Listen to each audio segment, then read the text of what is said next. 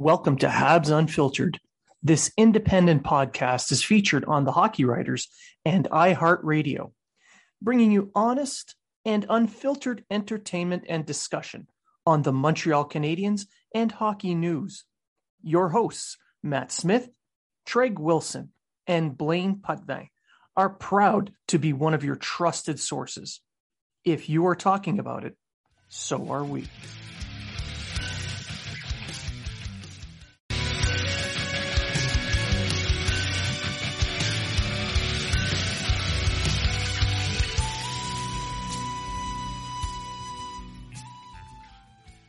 Welcome to Habs Unfiltered.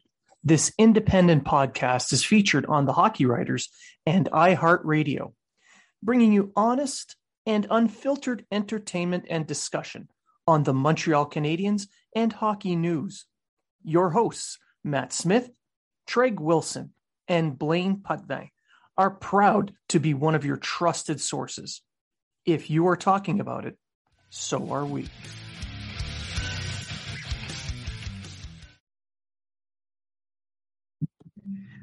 Welcome to Habs Unfiltered, episode 272. I'm your host, Blaine Putney, and I'm joined by my co host, Treg Wilson. Good morning. So, we are recording live on YouTube uh, on August 21st at 11:30 Atlantic, 10:30 Eastern. Uh, and this week, a couple things happened. A Couple, you know, nothing nothing that would help the franchise shape itself for the next two to three years. You know, not like a trade or uh, a franchise goaltender essentially ending his career. Nothing like that. Well, according to Chantal Machabée, they're not talking retirement right now.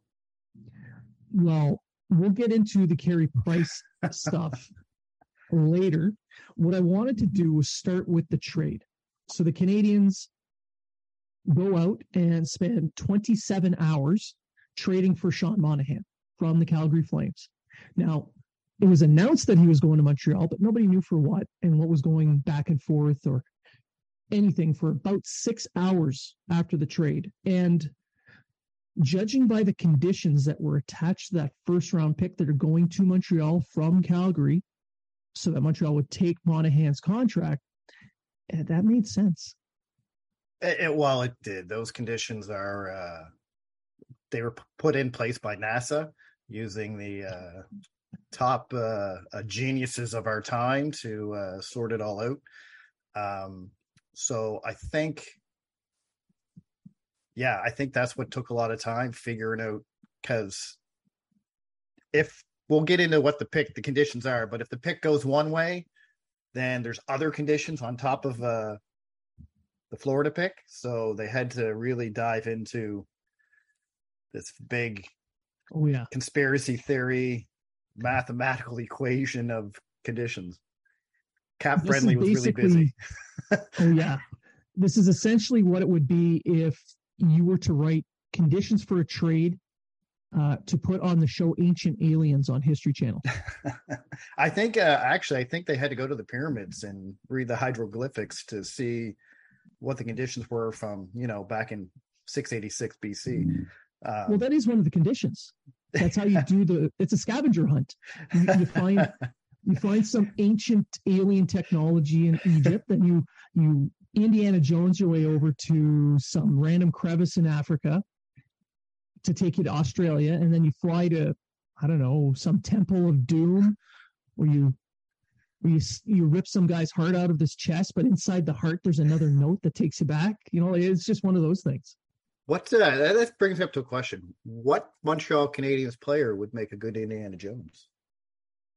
Ooh, a little off topic. Uh, yeah, out of left field. I like it. I like it. Good Indiana Jones. It's a tough one. Ah, uh, who looks good in a fedora? I'm going to go with Josh Anderson. Okay. okay. Actually, he's more of a Chris Pratt, I would think. I think he's more of a yeah, yeah. He's more of a more of a Guardian of the Galaxy. Type. Yeah, yeah. I don't know. That'd be a good um, one. Can't be Gallagher. Chris Wideman. short. Ooh, yeah, yeah. I can see him swinging along some uh, around something with a with a whip. Yeah, yeah. I think you're right, Chris Wideman. That's a good choice. He's more that workaday look. yeah. Yeah. Hmm. And Cole Caufield could be short round.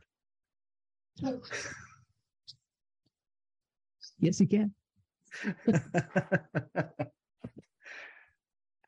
all right, so hmm, a little bit back on topic. Um, all right, so the Canadians pick up Sean Monahan. They pick up a first round pick along with Sean Monahan.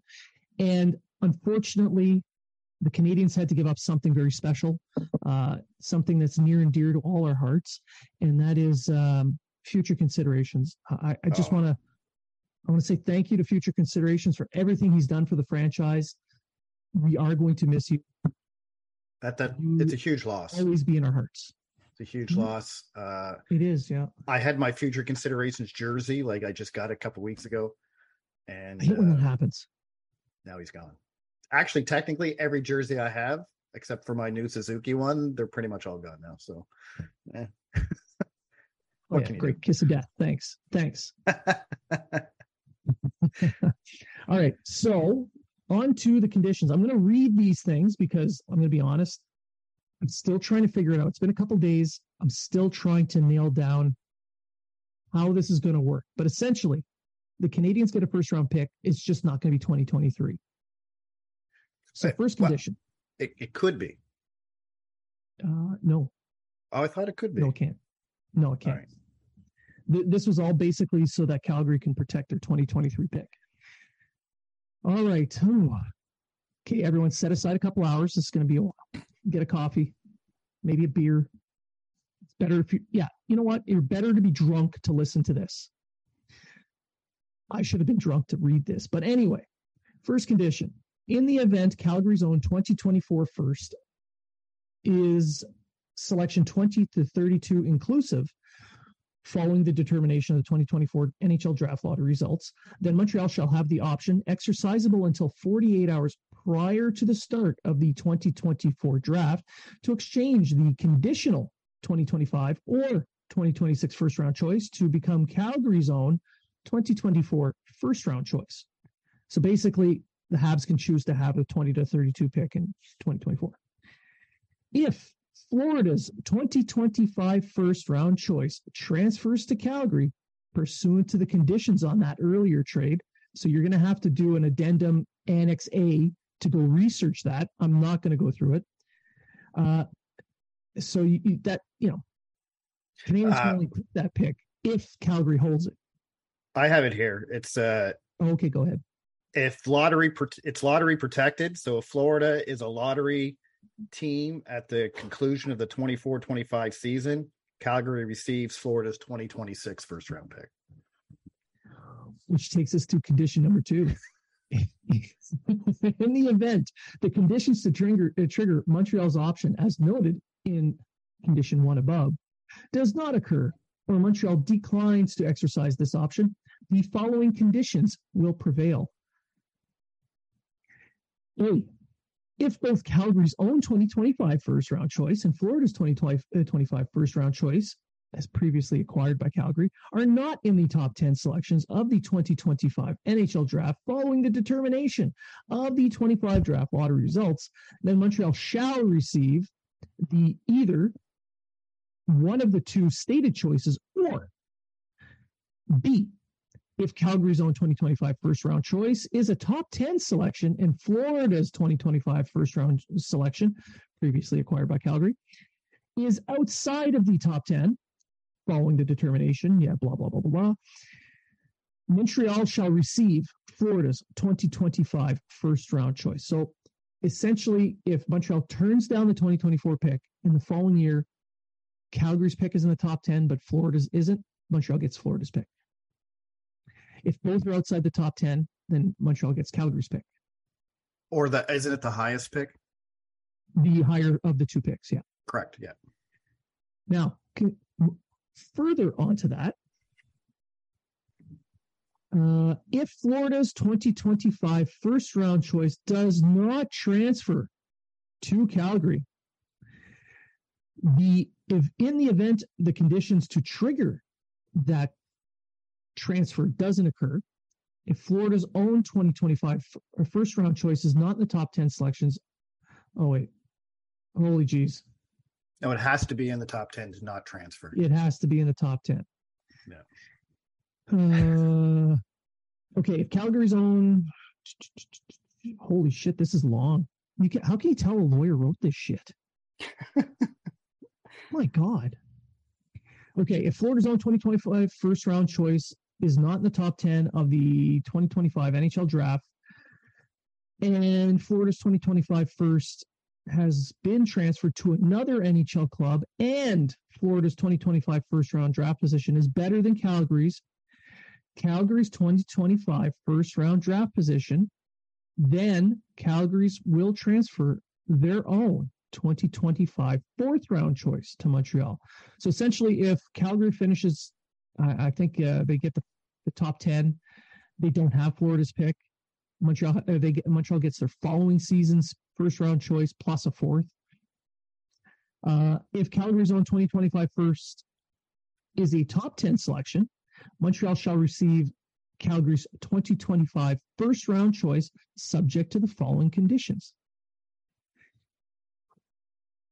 The first round selection, the first, yeah, first round selection, if it is first overall in the 2025 NHL draft, following determination, blah, blah, blah, if they win the lottery, Calgary will retain that choice. And Montreal shall receive Calgary's own 2025 third and a conditional 2026 first round choice. Montreal shall receive the better of Calgary's 2020, uh, 2026 first or Florida's 2026 first. Holy shit. So, So- essentially, they got to pick somewhere in the next 50 years, and it's either Calgary's or Florida's.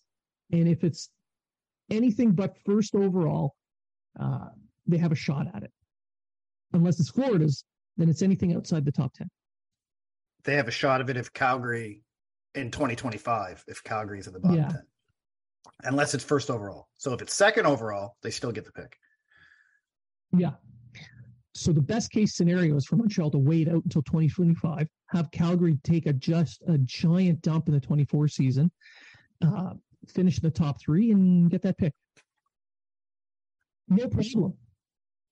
Either way, in 2025 or 2026, Montreal gets a first round pick.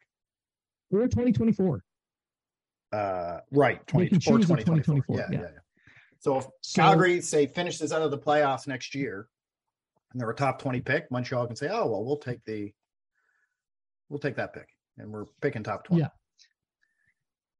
Essentially, they were paid a first round pick somewhere in the next couple of years. And for and this was done to protect the 2023 draft pick for Calgary because it, it's fairly clear now that the uh, NHL GM see 2023 as a very deep prospect pool. So nobody wants to give up those picks right now. Which, which will be interesting. We're going to get into this later, the trade deadline. Yeah.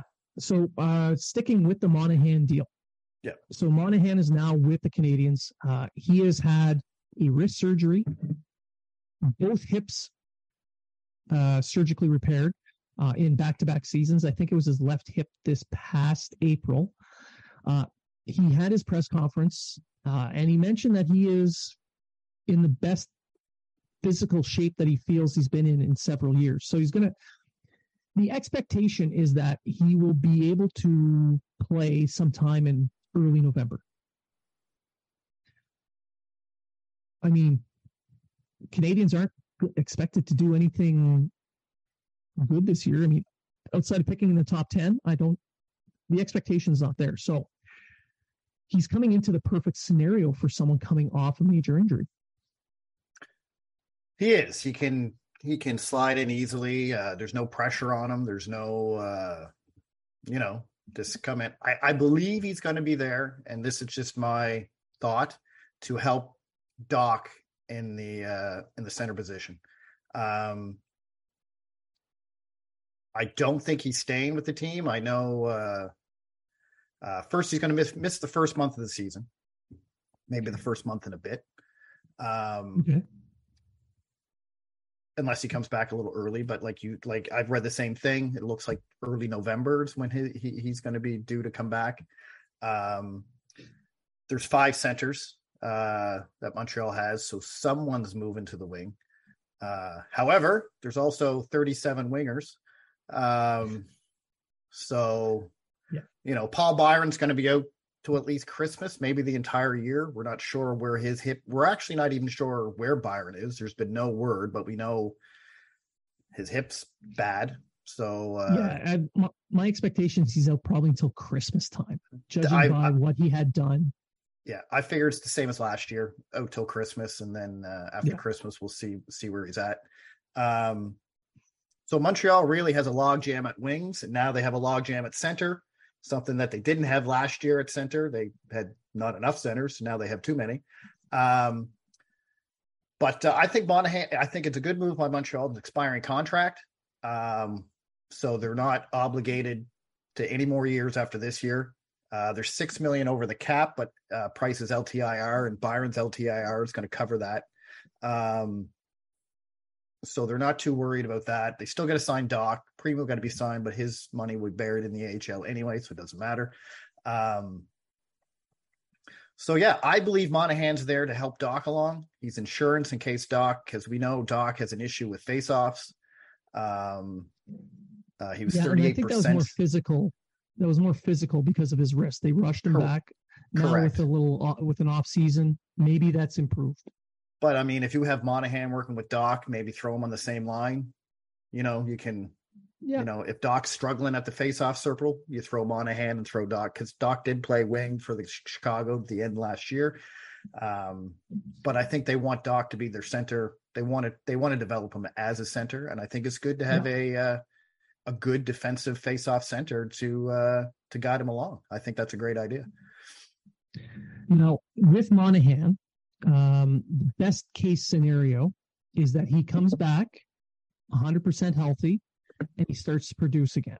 Now, by produce, I don't mean the 80 point center that he used to be. I'm talking more like a 50 to 60 point guy. I think that's the best case scenario, absolute best case. At that point, the choice is do you flip him for another first round pick or do you keep him on a long term deal? I mean, I'm, i noticed a lot of people on Facebook saying, "Hey, we got a center, let's keep him," but let's pump the brakes. He, listen, he they're not going to grab an expiring contract so they can extend him, especially a guy who's going to turn 29 next. He's 28 this October. He'll be 29 next October to start the season. He's hitting his 30s. He's going to want at least a five year contract, at least, right? Yep. Uh, so now you're looking at a guy that you're going to have an injury prone center who's not what he used to be, uh, playing until he's 34, um, or signed until he's 34 if it's a five year contract. At six million dollars, he's going to take. He's going to have to take a pay cut, no matter where he goes. It's not really going to be. Yeah, but I if he has a lights out season, if he has a lights out season, yeah. he's like, "Hey, I'm back. My injuries are over. I'm the same guy I used to be." It's just Montreal right now has too many 28 and over guys signed to long term contracts. They don't need another one. Uh, no, no. And I think the whole idea of this move um, is essentially asset management. They got paid oh, a first to time. take on the contract. Yeah. If they rehabilitate him and he's doing well, I would say it's 99.9999% sure that they flip him at the deadline. Now I'm leaving a little bit of leeway there, and not very much, that they sign him to keep him, just because you know life is unpredictable. But let's be honest, the the more obvious decision is to flip him. It's the same as the Dadonov scenario. They they got Dadonov from yeah. Vegas just so they can have assets to trade at the deadline. Uh, they're in a rebuild. They're not looking at. Uh, they're assessing the players they have now. Um, they don't want they, they don't have any room to keep any almost 30 year old players if they want to bring in their young guys in. You have Jan Mysak, who's probably closer to the NHL than everyone realizes. Um, he's a center. You got Jake Evans, you got Doc, you got Suzuki, right? Um, you got Dvorak. So I mean Dvorak's 26. He's uh you know, he's still in his prime. Um, so you already have five centers possibly next year. Uh, throwing another six one who's close to 30 just doesn't make any sense for a rebuilding team. And also, you think about it, the 2023 draft in the top 10, the top 10 right now projected out of those 10 first top 10 picks, uh, seven of them are centers. Yep. So it's very likely that the Canadians add another center to their prospect pool, someone who's maybe a year or two away. So why would you try to jam it up? Not to mention, you look like you mentioned the log jam back forward. Why keep these guys when you have people in the uh, in the minors that you can just call up?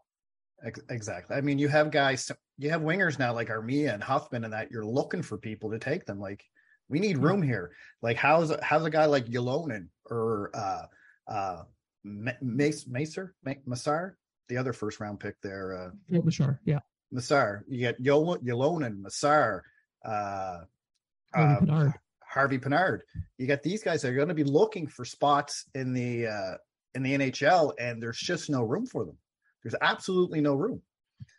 Um, so I don't I don't see it. I just don't see the logic in extending Mon. Even if Monahan breaks out and has an 80 point season over 70 games or whatever it will be, um, I just don't see them keeping him. I, I just don't. Let's and that's that's assuming that he is willing to sign a contract with the Canadians to stay yeah. on board yeah. during a rebuild. If if he does break out, you know, a, a decent season shows that he's healthy again, you you kind of have to flip him. I mean that that's your best case scenario. The next mid mid range scenario is he, eh, he's meh. He's just kind of meh. He's good on face offs.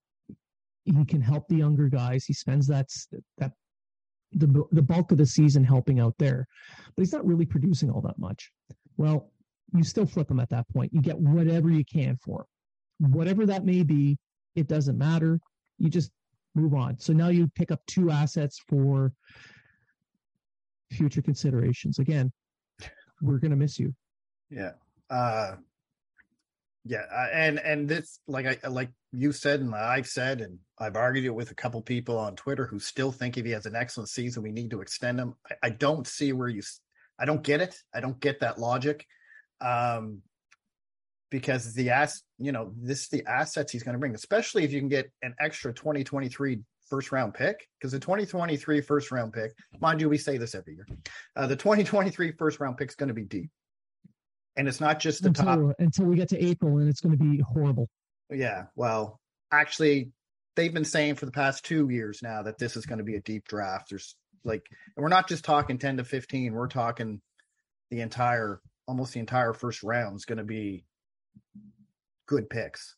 Um, so, you know, Montreal's just going to pile up on young prospects. Now, I don't think they're going to go after draft picks for everyone they get rid of.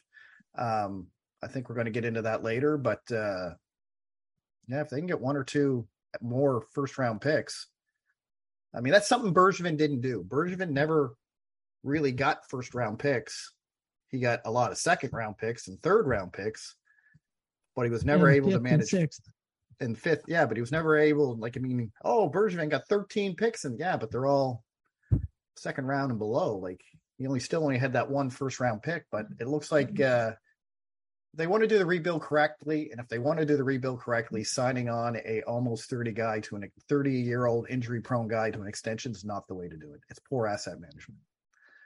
I agree. I, I agree. Um, and, and here's the worst case scenario for this deal. Worst case, he comes back, he plays like absolute garbage. Monahan can't do anything. He is essentially a $7 million fourth line winger. He's on an iron contract, and it's a team that it just really isn't expecting to do much. So there's no damage. And they didn't give up anything for him. Matter of fact, they gained a mm-hmm. first round pick. And I think that's exactly. why they wanted the first round pick in the deal. A, yeah. in case Monahan doesn't play, maybe his hip, you know, maybe his injury's a lot worse. Yeah. Or maybe he has a setback and he doesn't play. And two, if he plays and he's trash and he just doesn't get it going, they're like, well, see ya. Good luck in the off season. yeah. We just did Calgary a solid to take yeah. on that cap hit, which I want to I want to point out Brad Treliving has done an amazing job this summer. Oh, Like unbelievable. One week he lost everyone, and the next week he gained it all back. I mean, he's no Kyle Dubas, but he's done a great job. He did give up a first to get rid of a guy, though. Kyle Dubas has done that twice. Yeah, yeah, but in but when he did it, what was he picking up in return? He was wasn't picking up, a uh, he- He was. Yeah, he was picking up Kadri. When Kyle Dubas did, he didn't pick up anything. He, he was doing it so he can keep the guys on his roster. yeah, yeah, exactly. No one would be good for Toronto. Instead of having an eleven million dollar Tavares, they could have a seven million dollar Kadri. And a four million dollar defenseman Yeah, or winger, yeah. Just just throwing that out there. or four million dollars to fill their bottom six. Y- you know, technicalities. I'm not saying that watching them fail in the first round every year has been absolutely hilarious, but no, no, I'm saying that. I'm saying it's been funny, and, and I'm hoping it continues. But anyway, good on Brad Treliving for what he has done. Uh, they, I think he has extended their window uh, from going from playoff disappointment and losing two key pieces to what they have now on hand. I think they're better. I think they are too. Uh, their their center is going to be well. They got Kadri, so yeah, yeah. I guess they're they're if not better, they're at least the same. Um, what hurt them in the I playoffs was the wing. what hurt them in the playoffs with defense and goaltending, which was shocking because Markstrom's a good goalie. Um, Yeah. he just had a he just had a bad playoffs. Like he couldn't stop he couldn't stop a beach ball, uh, which was good for Edmonton because neither could Mike Smith. So uh, yeah, it's that that's all that happened to them. So if Markstrom can return to form in the playoffs like he was in the regular season, they have a chance. They have, they have a chance to be a, a contender. especially in the West. It's kind of wide open right now. You know, Colorado's taken a little bit of a step back, not not a huge one, but a little bit. Um, so that opens things up for Calgary a bit. Uh, Vegas has no goaltending. I don't know what Vegas is going to do. You know, you know what? I, I hope they lose, but finish just outside the top ten because finish fifteenth because they deserve it.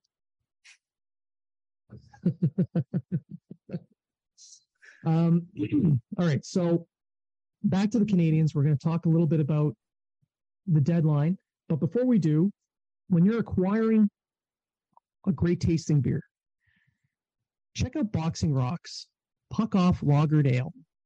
Uh, Boxing Rock is a brewery based in Shelburne, Nova Scotia.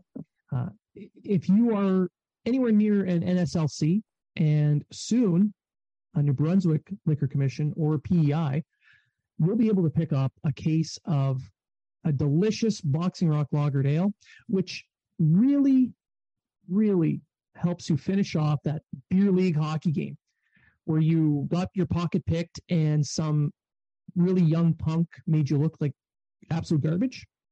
Puck off Lagered Ale makes you forget that for a moment. Also, uh, no name hockey.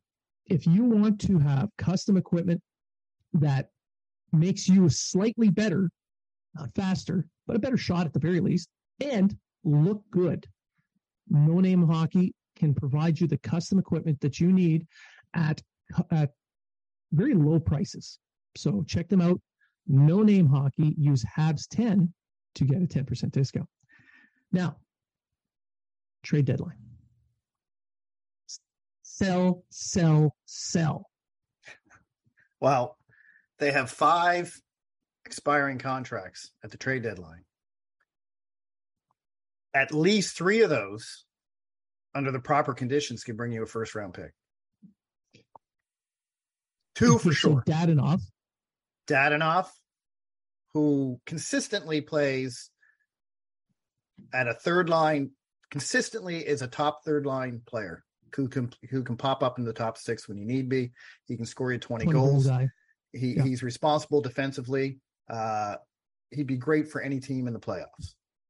I'm not saying he's a first round, but if he plays if Lehkonen can get you a top prospect, a first round type prospect, Dadonov can as well. Um, yeah, I can see that if he's on his pace. Yeah, yeah. Uh, Jake Allen. The goaltending the situation in NHL. Well, look at the goaltending situation in the NHL right now. Dallas is looking for a goalie. Arizona's looking for a goalie. Vegas is looking for a goalie. Even though my last article I said Nashville Predators, I meant Vegas Golden Knights. Um, um, uh, they, I mean, Vegas is desperate. Come the trade deadline, with injuries and slumps and stuff not working out, a goalie is going to be a high, high asset going into the playoffs.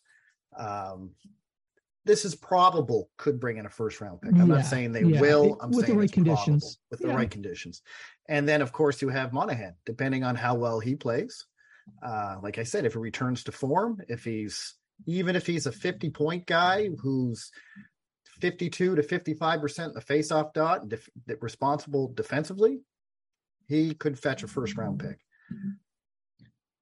The thing is, is I don't see Hughes getting all first round picks. Um, no. Or even if he has a chance to, I don't see him trying to get.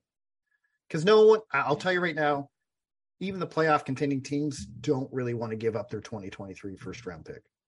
No, and that's why I'm thinking maybe if he can get a first in 24, sure.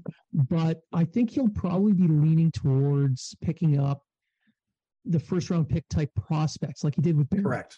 Yeah, and, and I, I, that's what I think as well. I you think he may go after one first round pick just to have the uh, what do they have two first round picks now in 2023? Montreal? Yeah. Yeah, because they have theirs in Florida's, correct? Yeah. Yeah. So if they can get a third, uh that'd be great. However, two first round picks. I mean, what Arizona had three, I think, last year, three or four. Um, yeah.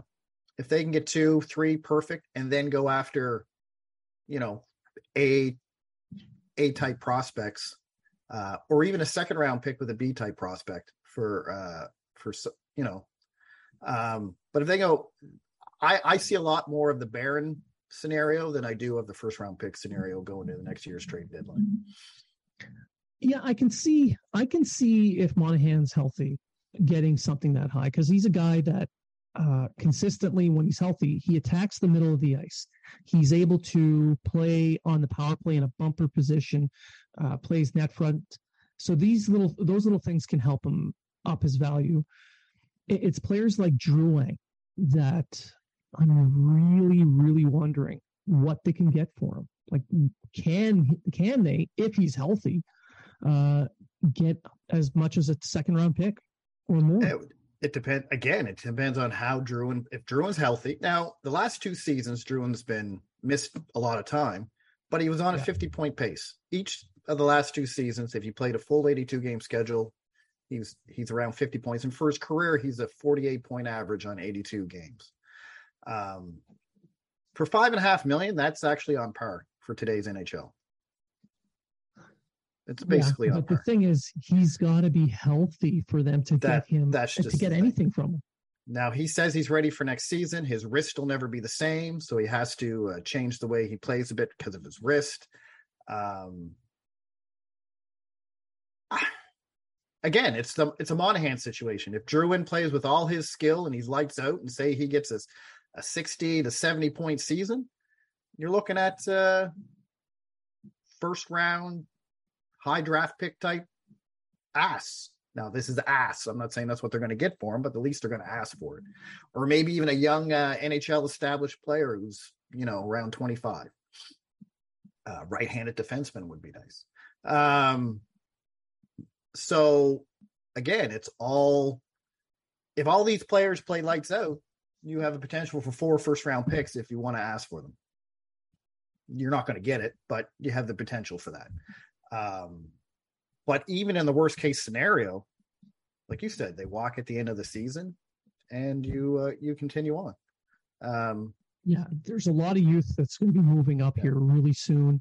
The Canadiens have a ton of draft uh, draft assets. I mean, they got what five first round picks in the next three years. Uh, mm-hmm. I think eleven top ninety picks overall in those three drafts. So you put in 42 already previously drafted prospects. Some of them are going to be on the NHL roster this year.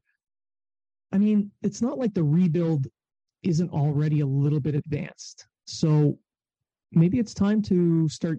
Oh, and whatever they get, they can use later on in, in mm-hmm. trades to get what they need. So you're not targeting, you know, right-handed defensemen in a, in a deal. Just get whatever you can, the best possible thing you can, and then try and get one later with some of those assets. Yeah, I mean, they're they don't have to draft every pick. We didn't think they would draft as much as they did last year, but hey, whatever they they did. Yeah, and uh yeah, going forward, I think Montreal.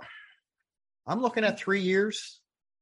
This being year two for Montreal to uh, the third years when I think they're going to start taking that step forward to uh, yeah to the playoffs. Like I'm not saying they're going to be a contender in three years. I'm saying that's when it's, the same as the New York Rangers scenario. The New York Rangers pretty much started putting everything together the third year, um, and uh, I don't see Jeff Gorton that it's working for Rangers. So why would Gorton uh, Gorton started that rebuild? Why would he uh, do something different here in Montreal? But then again, it all depends on the young guys coming up. Slafkovsky and Caufield and Suzuki start killing it. Um, you know, Primeau ends up being that uh, goalie we thought he was going to be.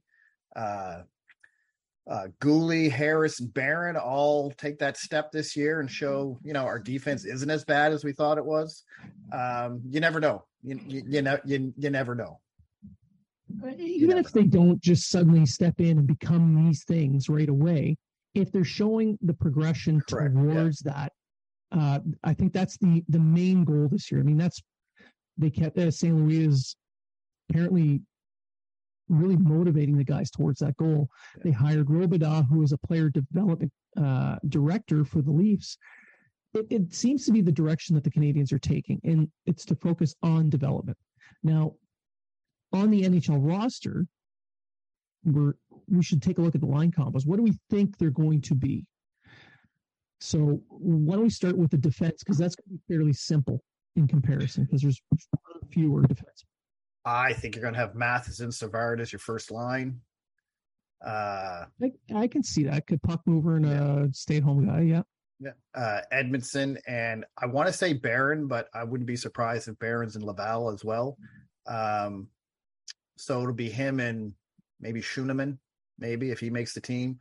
And then your your fourth pairing, I think, will be Harris slash maybe Guhle with uh, Wideman. That's what I think it's going to be. Yeah. If Barron is being sent to Laval for more time, I can see Schueneman being the, the fill in because St. Louis seemed to really like him last season. Yep. And he's a guy that organizationally, whether he does well or not, he's he's essentially a fill in. He is there yeah. to mark time. Uh, I think Wideman is an interesting player in that they kept him. He could help power play. He could. I mean, he put up some decent points last year, but he's a guy who he had to battle his way back to the league. He's he he doesn't have the uh, traditional talent. You know, the guys that make the NHL usually have this one outstanding skill or multiple skills. And with him, nothing really sticks out. He's more of a guy that he's a he's a workaday kind of player, a lunch pail guy. He works hard. So that's the kind of thing you want the young guys to see, yeah. the young guys to emulate. So I think that's an interesting uh, player to keep on the on the roster. And pairing him up with a young guy like Guhle or Harris, whoever stays, I think could work out, especially on that third pair where they're not exposed to top top players.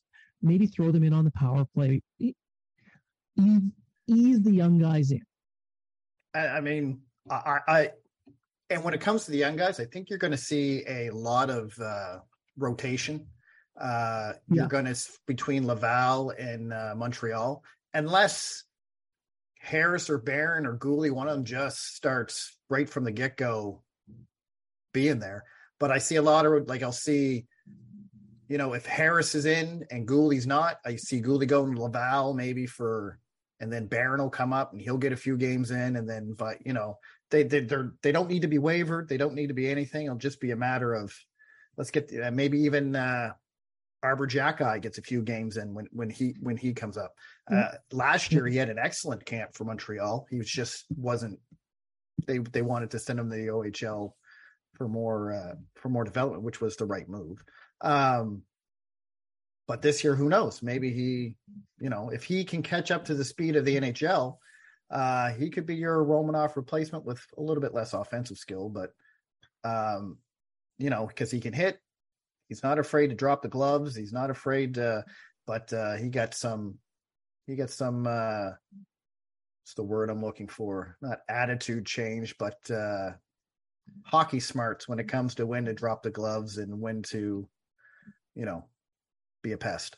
Um, and he'll be less likely to be penalized like he was in the OHL. The OHL has been cracking down on fights and right. on players playing that style of hockey. He's more of a throwback to the 90s in that he plays mean. He, he when he hits, he hits to hurt. When he fights, he fights to hurt. It's kind of a throwback to those ni- 1990s type defenders. And I mean, a, a guy like that in your bottom pair with that kind of jam, if he can figure out the speed of the NHL, I think that's a good pickup yep. eventually. Um, but for the forwards, the big question is where do you play Slafkovsky? I I know everyone wants him on a line with uh, Suzuki and Caufield, and that I don't mind that at all. But now you're throwing him into the fire by him facing the top lines every night because that's what uh, I mean. Unless St. Louis doesn't match lines, um, or he does the old uh, like back in the 80s and 90s when they threw the third line out up against the top uh, the top line when they could because that was the defensive line. Um, but I see Slafkovsky doing what Suzuki did, starting maybe on the third line and working his way up depending on how well he plays. Uh, I have no issue with that. I have no issue with him starting in Laval. I have no issue with him starting in the OHL with uh, London, I believe it is, Windsor. Um, I I honestly don't think that's going to be an option. It's either Finland, Laval, or Montreal. Well, Montreal wants him to play in the North in North America and get used to North American ice. So, so more than likely Laval. If more than not, likely Laval. If, if he's not, going to be on the NHL roster, yeah. yeah. And, um, and he doesn't need nine games because he, he doesn't need he can play more than nine games if he wants. He can play 15 games and they can decide to send him down to Laval. It doesn't matter. Um, yeah, but, at that point, his first year is being burned off either way because he, yeah. he would be playing pro in the in Laval. It's the Correct. 40 game mark that they have to look for because at the 40 game mark in the NHL, that takes you one year closer to UFA. Correct. That's the that's the mark to watch. But I mean, if he, like I say, if he's killing it, if he's, uh, if he, if he's, I don't say killing, like he doesn't need to be scoring, you know, 30 goals, 60 points. He just needs to not look out of place in the NHL. He just needs to look like he deserves to be there. Um, if he can do that, then he's going to stay on the roster and move his way maybe up to the first line with uh, uh, Suzuki and Caufield. If not, I can see Drouin starting on that first line. Be honest with you. Yeah, yeah, I can see that. Um, with Dach coming in once he's signed, I think, uh, yeah, I could see Drouin be, uh, being up on that line. And with Dach, uh, I think you're right. Monahan's probably going to be there uh, on his wing. I think he's going to be on his wing yeah. to help out a little bit. Uh, on the other side, maybe Gallagher um, or Anderson. Or Anderson. Yeah. Uh, I would I would prefer Anderson because he so brings a little bit more speed. Yeah. And if you put Gallagher on that third third line with Slafkovsky on the other wing, I think that's the that's the mentorship you kind of want yeah. for Slafkovsky. With Dvorak in the center as the third with as, their, as the third center. center. Yeah. I yeah, he'll cover the defensive side a little bit. And that way it'll ease Slafkovsky in, and Slafkovsky can watch what Gallagher does and kind of emulate some of that, that work ethic. I think he's already got some of that. He's he's clearly a freaking beast. I mean, he almost destroyed that bike in the first day. Can you imagine uh, a six foot three Gallagher? If that's what he turns into, oh, heaven be. Can you imagine that going to the net and being like Gallagher in front of the net? uh, I would I would say that I'm glad I'm not that goalie or defensive. that, I mean, Gallagher's size, you could kind of rough him up a little bit, but is just going to be like, I don't know what you're doing. you tickle ribs. I will break you. You silly little man. you so silly little man. Uh, um, uh, all right. So I think that's pretty much it for this uh, portion. Uh, what we're going to do is well, if, split up the show. I, I just want to throw something out there about the fourth line. If if this is our yeah. lines, your fourth line is Evans, Dadonov, and Hoffman. Well, Hoffman, I mean, he's a defensive liability. So if Dadonov and Evans can sort it out, great. Uh, Evans, uh, Evans, Hoffman is going to be your power play specialist. They're yeah. going to want to jack up his numbers so they can get rid of him. Right now, I don't think anyone wants him. Not with his four and a half million contract. No, no, with another year on top of it. Yeah, this is no Toffoli here. So, so, so there's this going back. To, I know you want to move on, but here's the situation: you have Hoffman, you have Drouin, you have Monahan, you have all these guys you got to showcase. So they're all going to have to play top nine minutes where there's going to be a lot of rotation going around with these lines. Um, I think they might have one fixed line. That'll be Suzuki Coff. I think you'll have pairings like what uh, yeah uh, Ducharme used to do. You'll have Suzuki always with Caufield. You'll have Dach always with Monahan. Gallagher always with Dvorak, and Evans always with Evans will be the one that's probably going to have the rotating that enough, Yeah. So and then all these other guys will just rotate around depending on the game they'll rotate around the uh the yeah. other spots. And the call ups, the kids call, being called up back and forth, plug yeah. them in, plug and play kind of thing. Yeah, I can see that. Um, so I think that pretty much does it for this, the 272nd episode. What we're going to do is we're going to split this up into two shows. Um, the live on YouTube will continue, but for those of uh, those of you listening uh, to Spotify, Apple, Stitcher, we're going to end the show here. Be sure to check out uh, the the release following day because we're running short on time. So uh, I want to thank everyone for listening to to us so far. Uh, if you're listening to us online and not watching, thank you. Uh, we appreciate everything you've done. Be sure to check out all of our sponsors. And again, if you're talking about it, so are we.